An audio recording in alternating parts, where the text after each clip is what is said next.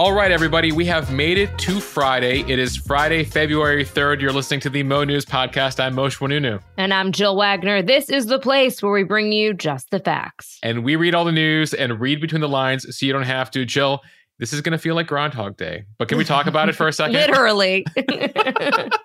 so I just want to note, since we spent a, a, moment on it in yesterday's podcast, that there is a split verdict that we all need to now watch for the next six weeks. Staten Island Chuck says there will be an early spring. Punxsutawney Phil, the groundhog down in Pennsylvania, says there will be six more weeks of winter. What do we make of that? As we discussed yesterday, Staten Island Chuck has the better record, right? 80% accuracy. I'm going to go with him. Yeah, Phil, Phil, and all the variations of Phil over the last 130 years, 38%, less than half. Though I was hearing from people across the country yesterday, it turns out there's like a hundred something towns that do this. So there's literally just a there is there's a groundhog like in almost every state the canadians have their groundhogs and everyone's like my groundhog says this and i was like we can only track two chuck and phil so we will track that all right time now for the headlines a chinese military balloon is floating somewhere over the united states right now and the government's debating what to do about it on Capitol Hill, Congress votes to boot Congresswoman Ilhan Omar off the Foreign Affairs Committee. What this means for the future of committee assignments. An update on the brutal weather about to hit the northern part of the country. Donald Trump says if he does not win the Republican nomination for president, he may not support the candidate who does. Inflation may be cooling, but not everywhere. We'll take a look at the priciest cities in the country. Grammys 2023 is a rematch Adele versus Beyonce. Mosheh has on this day. It's the day the music died, Jill. We'll talk about Ritchie Valens and Buddy Holly and a look at what we are watching, reading, and eating this weekend. Okay, let's start with this mystery balloon over the United States. We learned late Thursday that the U.S. military has been monitoring a suspected Chinese surveillance balloon that's been hovering over the northern U.S. for the past few days. Military and defense leaders have discussed shooting it out of the sky. The high altitude balloon was spotted over Billings, Montana on Wednesday, some video circulating on social media of it. A senior defense official told several media outlets that the balloon is still over the United States, but declined to say where it is at this point. Senior U.S. military leaders reviewed the threat of what they believe is a Chinese stratospheric balloon and possible response options Ultimately, they've decided not to recommend taking it out with a missile. Their main concern is about the potential risk to people on the ground from the possible debris field. Leaders at the Pentagon reportedly presented the options to President Biden on Wednesday. The official said the U.S. military will continue to monitor it closely and will keep the option of taking out the balloon on the table. They believe the balloon does not pose a threat to civil aviation because of its altitude up in the stratosphere. Yeah, so most commercial aircraft, I had to Google this, Jill, fly to a max about eight miles up. This balloon is way above that. Apparently, the stratosphere goes to 31 miles above the ground.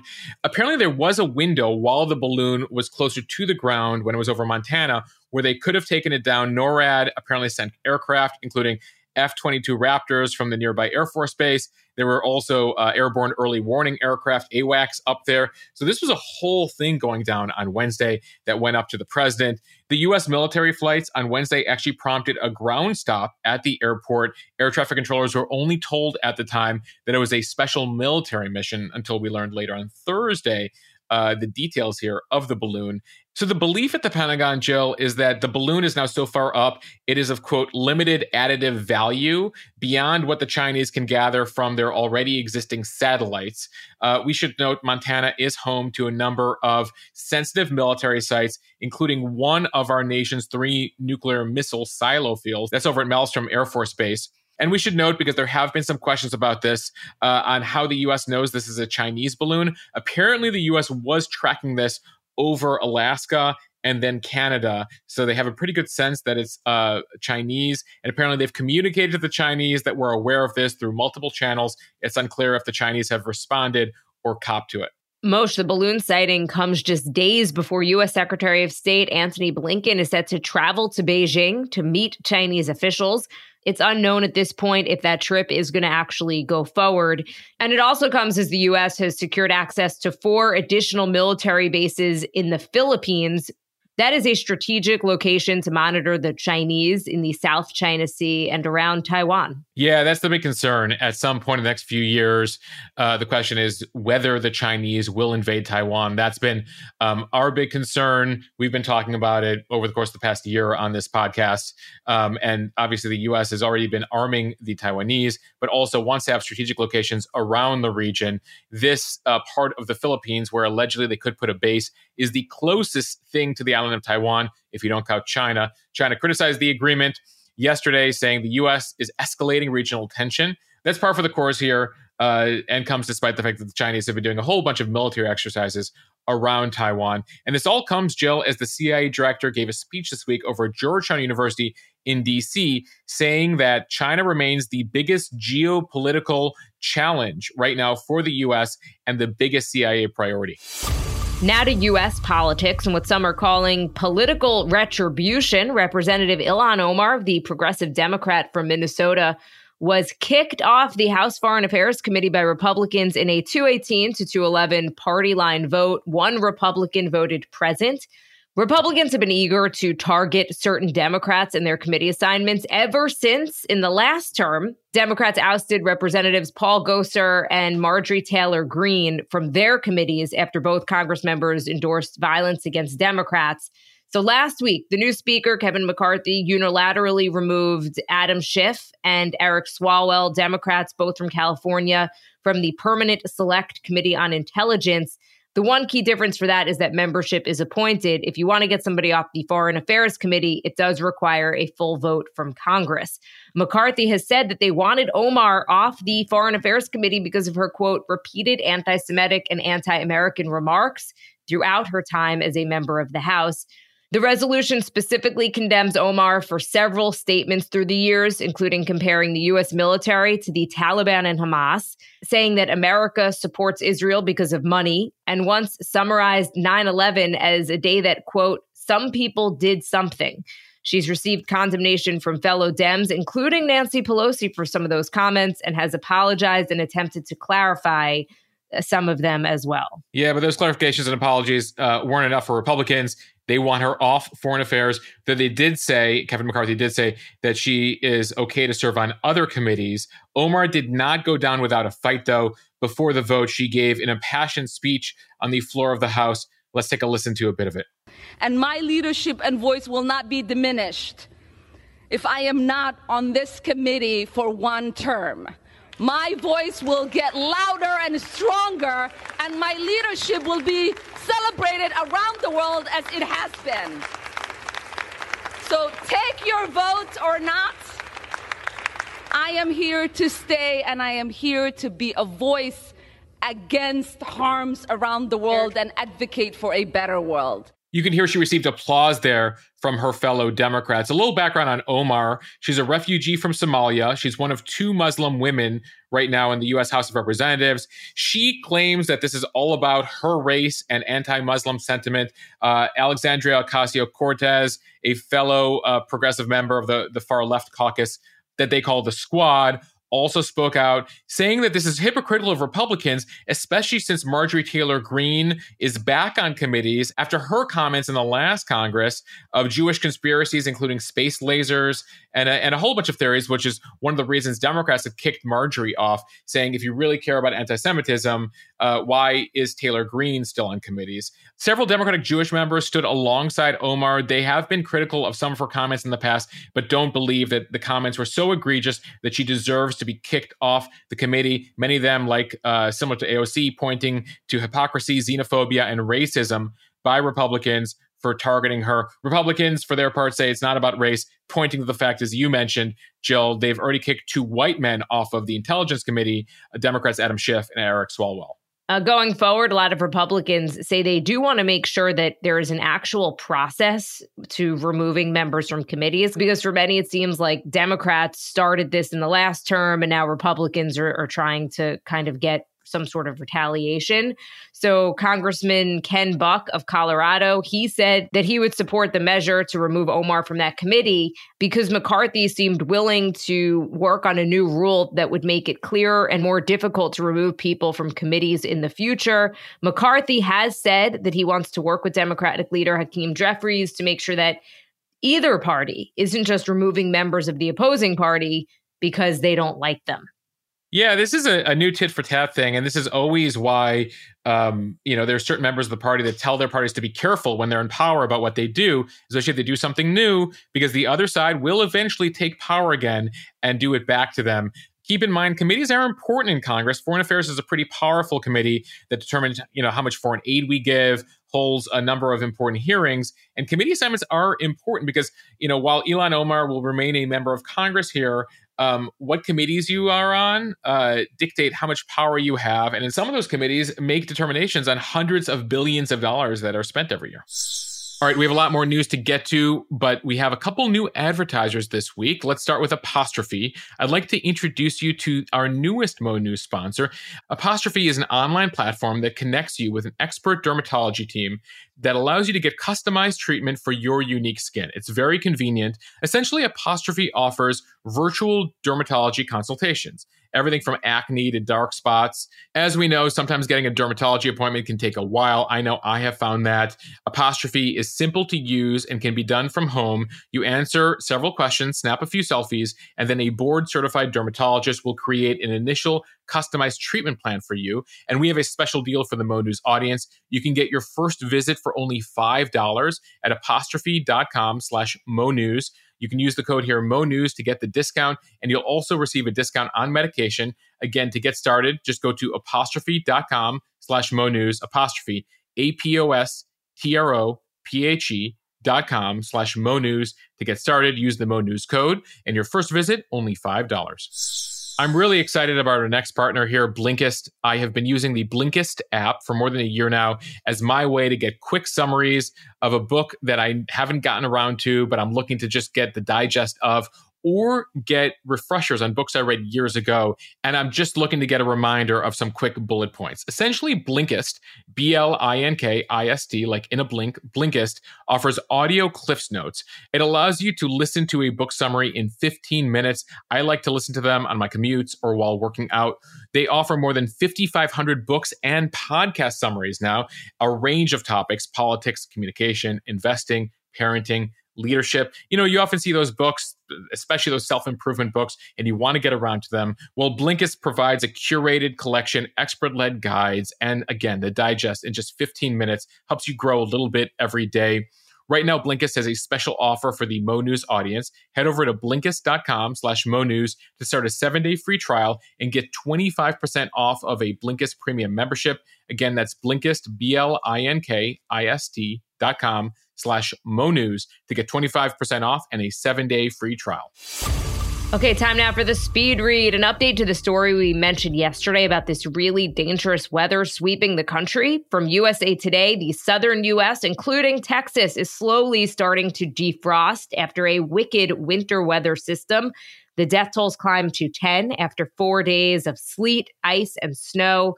Half a million people are without power in four states the power authorities in Texas have been quick to say, though, Jill, that unlike the infamous 2021 winter storm when the state's power grid nearly collapsed during that freeze that killed hundreds of Texans, this time is different. These outages this time have to do with down power lines due to the ice, not a problem with the overall grid.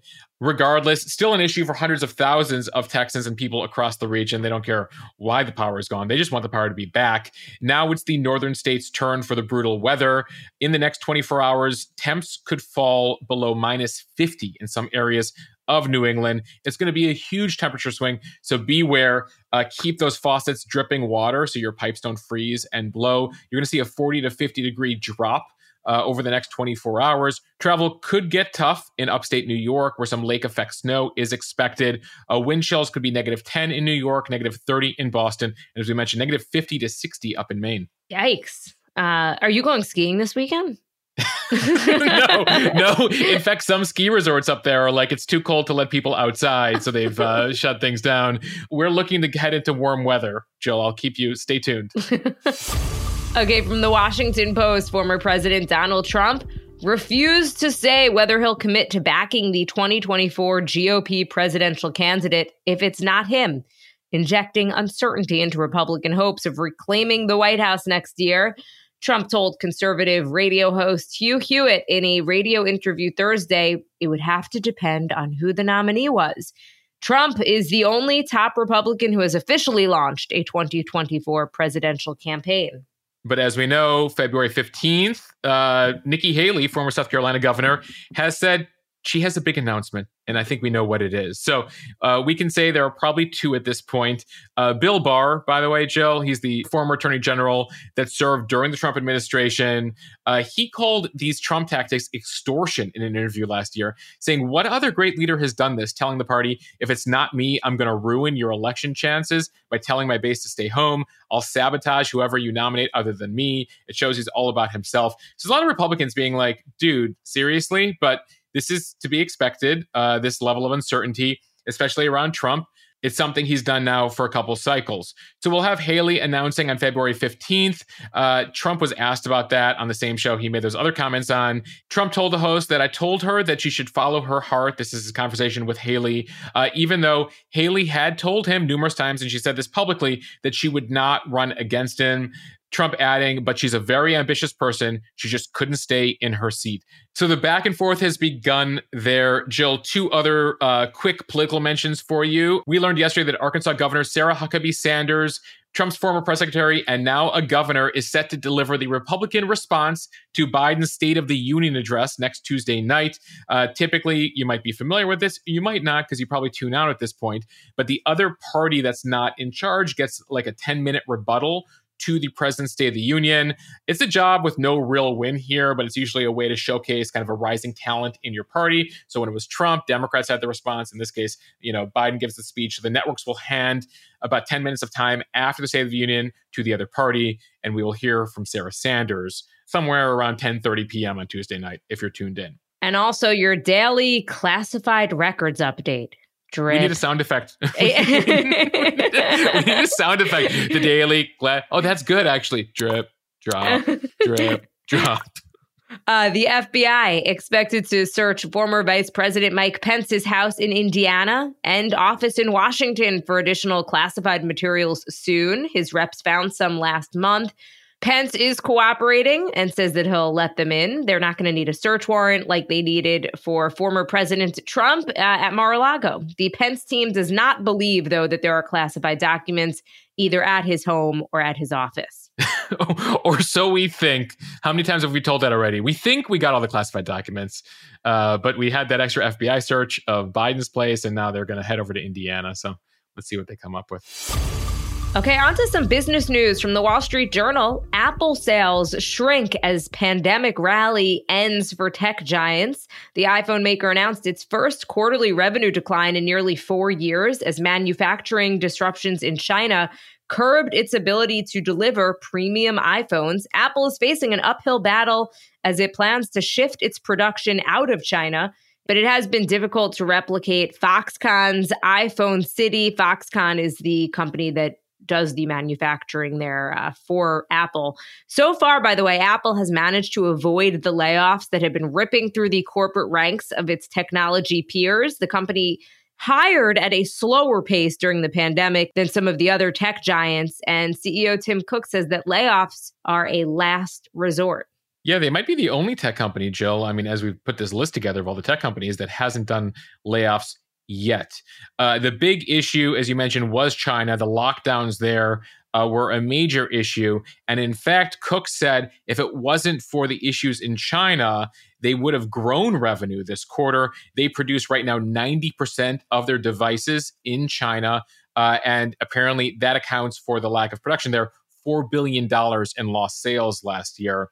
Uh, but because of what's been going on there, they are looking to Vietnam, India, some other places. But it's going to take them a while, if ever, for them to replicate uh, that production ability. Apple's results came the same day that Amazon reported just moderate growth in its online shopping and cloud computing businesses. And we also heard from Google parent Alphabet, which said it was hit by a broad slowdown in the digital ad market. So we're seeing here the impact of 2022 in some of these earnings numbers we're now getting. From Axios to look at the priciest cities, how much you're getting squeezed by inflation depends entirely on your zip code. The Miami, Phoenix, Seattle, and Atlanta metro areas had the highest annual inflation rate increases as of December 2022, according to the latest government data. Rising housing costs and increased energy prices are driving inflation in those areas. In Miami, which also saw the largest inbound population increase from before the pandemic of any metro area, inflation has hit locals particularly hard, especially those who aren't in high paying sectors like technology, finance, or law. So rent in Phoenix was reportedly up nearly 22% in December 2022 over the previous December. Miami rent was up nearly 19% year over year. But what goes up will come down a bit. Relief could be on the way for some regions, including Phoenix, Seattle, and Atlanta, due to the rapid turnaround from the hot housing market. So they are starting to see those prices gradually start to come down there. But sorry to all of you who live in the 305. Inflation is still rising in the Miami area.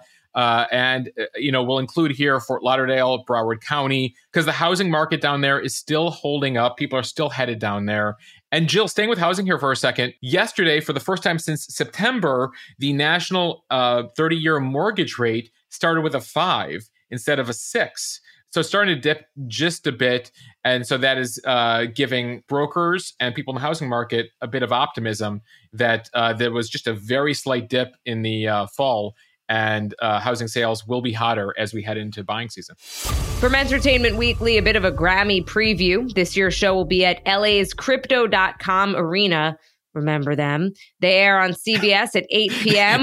they, haven't they haven't renamed it yet, huh? I think they still have FTX Arena in Miami. There's a bunch of arenas for sale, folks.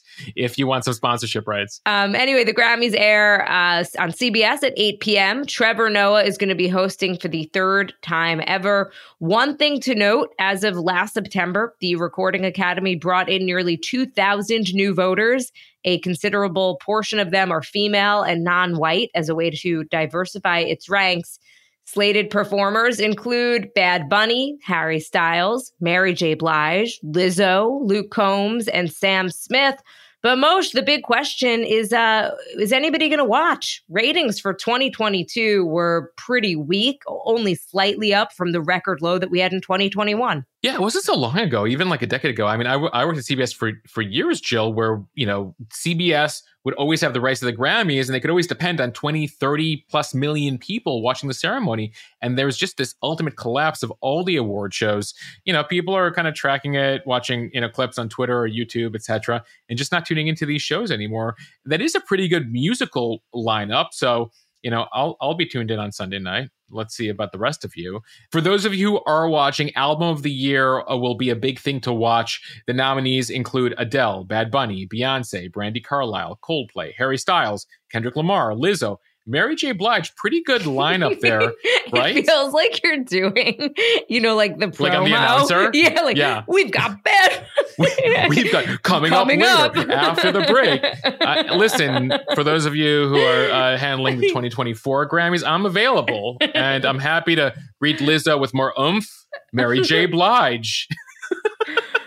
It is the performance to watch. The performance up. of the night. We will make you stick yes. around till tw- 10:55 Eastern time for the thing you care about. Well, entertainment okay. I never said- feel. By the way, I the oldest I ever feel is watching yeah. the Grammys because right. I'm like, who are these people? It's too many. There's too many lights. Like, can you keep it down? well, there's a gradual there's a gradual transition, Jill, because there's the MTV Awards, which like you definitely are plugged into. Well, like like w- definitely like when it was the '90s, like you and I would watch the MTV Awards. We didn't know each other at the time, but I imagine we were each watching the MTV Awards, and we are like we knew like Britney Spears and like the Spice Girls and whatever, and like our parents were like, "Who are these people? Like, oh, what happened to our music? Engelbert Humperdinck, you know, whatever." And then at some point, you outgrow the MTV Awards, and you and you you know you basically mature into the Grammys. But then you know when you're old when the Grammy performers are too old, too young for you, and you're like, "Who are these people?" So anyway, here I'll read the rest of the script uh, because you noted that Entertainment Weekly is talking about album of the year, and they believe it is Beyonce's "To Lose." She is tied for the most nominations of all time with her husband Jay Z, and she's been up for this category five times before and lost. So we will see if she'll be able to pull it off against uh, Bad Bunny, against Harry Styles. Uh, Harry Styles, of course, you you've probably heard the ubiquitous "As It Was" on the radio and on TikTok for the last year. What's also interesting here, Jill, is this album of the year category is a repeat of 2017 when it was also Adele versus Beyonce. That year, Adele won it. And in her speech getting the award, she said, quote, I'm very humbled and very grateful, but the artist of my life is Beyonce. So uh, it'll be interesting to see if, you know, she's able to finally get it this year. Beyonce is already the winningest woman in Grammy history. She's got 28 awards. She needs just three more Grammys to match and four to beat the record for the most overall wins. That is a position currently held by the conductor George Solti. He died in 1997. Yeah, I didn't know much about George Solti. Uh, he was a classical conductor, Jill, but uh, when I saw this in the script, Googled him a little bit. So he was crushing it for classical conduction uh, in the Grammys back in the 60s, 70s, 80s, and even 90s. And he's got a really compelling personal story. He was a Hungarian Jew who escaped the Holocaust to Switzerland. All right, now this brings us to On This Day in History for this February 3rd. I'll begin in 1870. The 15th Amendment granting voting rights to black men in America was adopted into the U.S. Constitution on this day 153 years ago. Despite the amendment, though, in 1870, within a few years, there were numerous uh, what they called Jim Crow laws that discriminated against uh, black men at the time and basically limited them from their right to vote. So it wouldn't be until 1965 with the Civil Rights Act that the majority of black men, and of course by that point women had the right to vote, finally were able to vote in elections. All right, now to the 20th century. I mentioned it at the top of the podcast. On this day in 1959, rock and roll singers Buddy Holly, Ritchie Valens, and J.P. Richardson, known as the Big Bopper, died in a plane crash when their charter jet went down near Mason City, Iowa on this day, February 3rd, 1959. Buddy Holly was only 22 years old at the time, but is still uh, known and recognized as a rock legend. Those deaths were immortalized in Don McLean's The Day the Music Died. And of course, Ritchie Valens' story is told in the film La Bamba, if you've ever seen La Bamba. All right, a couple birthday mentions here. Jill Nathan Lane, the actor, comedian, 67 years old. Maura Tierney from ER and The Affair, 58 years old. Daddy Yankee, the uh, rapper, 46 years old. You might know him from Gasolina. And Amal Clooney turns 45 years old today. Happy birthday to them. All right, on this day, a piece of morning show history for you, Jill. On this day, 70 years ago, February 3rd, 1953, a chimpanzee named J. Fred Muggs joined the Today Show as a co host. And you and I still can't get on there. a chip apparently has been on. Yeah, it was like a huge thing. Uh, apparently, Walter Cronkite, early on in his career, as CBS was figuring out its morning show, also had like a monkey. Like it was like a thing in the fifties, like bring on animals as like pseudo hosts or like companions. All right, and then two pieces of music news before we move on to Cheers to the Freaking Weekend. On this day, 50 years ago, Crocodile Rock by Elton John reached number one on the Billboard charts. Jill, I think Elton is still on a goodbye tour. He's been doing like a bunch of goodbye tours for the past decade. Like I, I think like he's like still rocking. It's it's crazy that he's he's going strong. Um and yeah. good for him. But it's it's wild. And I feel like I saw him 10 years ago and I remember thinking, this may be his last his last perform- like one of his last performances. El- Ellen keeps rocking. Goodbye, Yellow Brick Road. The Yellow Brick Road never ends, apparently. And one final piece of musical history for you on this day, 22 years ago, Shaggy. It wasn't me reached number one on the charts. My husband and I actually sing that to each other. It not in that context of Shaggy's song, but like if I'm like, did you did you have the last uh, you know, pretzel or whatever? It wasn't me or whatever, however the song. like like uh, we were talking on the Instagram feed about how like Flo Rida rocked like the 2007 to like 2015 era. I feel like the era just preceding that was like partially the Shaggy era from like 98 to 06 like shaggy was just like you couldn't not you couldn't go anywhere without hearing a shaggy song and what was uh, similar to Flo Rida is that they were all just such feel good songs like you yes. can't help but get happy when you hear them shaggy shaggy All right, now let's head to Cheers to the freaking weekend. Uh, we'll begin now with what we're watching. Jill, you have the floor. I hate to be totally lame because we've discussed it, but the Grammys, that's genuinely what I'm going to be watching. So we know what Jill's doing Sunday night at 8 p.m. Eastern time. Um, Jill, as far as what I'm watching, I actually just went to a screening last night of Pamela, a love story. This is the Pamela Anderson documentary that hit Netflix this week. Uh, and she actually did a, a live interview at this event in New York City last night as part of the rollout. And it's really fascinating because you realize that you have never really heard her story and just, and you see in the documentary just how many people took advantage of her. You know, she was a victim of abuse as a child, what she dealt with with her husband, Tommy Lee, um, how the media mistreated her, just the abject misogyny she dealt with. And what's really incredible in the documentary is they play these clips that are so cringe today of Leno, Letterman, Lauer, like asking about her implants, asking about her body, like live interviews in front of studio audiences. And you're like, oh my God, that was the culture in this country just 25 years ago. Look, we've talked about it before when we talked about Monica Lewinsky and Bill Clinton and, and what happened with Janet Jackson at the Super Bowl. It, yeah. it, so much has changed culturally. Um, but I'm also kind of giggling to myself just because yesterday you had asked me to do the podcast early. And so mm-hmm. I, I, basically, whenever you need to do it early, I know you've got something that evening, and I just be, I wait and I go on not even your Instagram, but Alex's, and I'm like, yep, okay, they're at a screening, screening for Pamela. Um. for the record, for everyone listening, we try to accommodate each other's needs. Of course. By the way, I love possible. when we do it early. I just, I don't even like asking you what you're doing, not because you wouldn't tell me. Of course, you would right. tell me. I just yeah. think it's fun to kind of go on your Instagram and figure it out. Sometimes it's cryptic. You know, Alex will post a restaurant picture or something. I'm like, mm hmm. Mm-hmm, they it. had dinner plans. Yeah. Meanwhile, Jill like asked to do it because she's like, my babysitter like didn't come. Like, I need to record early. or it's just you know, and parents will appreciate this: the never-ending bedtimes where yeah. i have to just quickly run out and message Mosheh like, I need 15 more minutes. I need 15 more minutes. 15, you know, they never end. They never end. And at some point, your daughter Alex will probably join the podcast if she doesn't cooperate with uh, bedtime one of these days. Exactly. All right, what are we reading this weekend? So, Jill, I mentioned uh, our new sponsor this week, Blinkist. They're essentially Cliffs Notes, audio Cliffs Notes for books. So I keep seeing like it's ubiquitous on like ubiquitous is my word of the day, by the way, everybody. Apparently, uh, the book Atomic Habits that everyone on Instagram seems to be talking about. It's a practical guide on how to change your habits and get 1% better every day. There's always the self help books, Jill, that I see at the airport in places or social media. And I'm like, I should really read those. So I'm listening to it on the uh, Blinkist app right now. I feel like the way to get 1% better every day would be to cut back on social media use by 1% every day. I completely agree. It's a professional issue for me, though. I know that. I would love to. I would love to, and maybe I'll post one less Instagram post and see. You know, when you guys tell me there's too too little things, too few things there. But anyway, yeah, social media takes a toll. It really does. And that's kind of in line with what I'm going to be reading. Mine is an essay from The Atlantic. It's called We've Lost the Plot. Our constant need for entertainment has blurred the line between fiction and reality on television, in American politics, and in our everyday lives.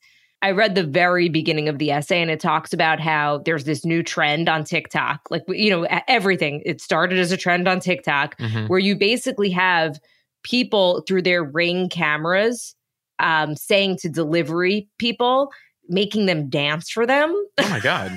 That- and then posting it on social media. And it's just like we are living in a dystopian society at this point. People have noted that, you know, like, you know, when is virtual reality or when is AI, augmented reality, AR really going to take hold? And like, we sort of already live in that space with this whole ring thing you, you brought up and, and other things that we do that we sort of already live in augmented reality where like if you walk around like suddenly you see a group of people in the middle of a square like in front of a camera doing a tiktok dance and you're like we've already started to like meld digital and the real life. So um, jill I, I may read that as well this weekend. We'll link to it in the show notes. All right jill we did watching reading. What are you eating this weekend? I'm going to be eating what I've affectionately nicknamed breakfast cookies. It's basically a way to just trick my daughter into thinking that she's eating cookies for breakfast.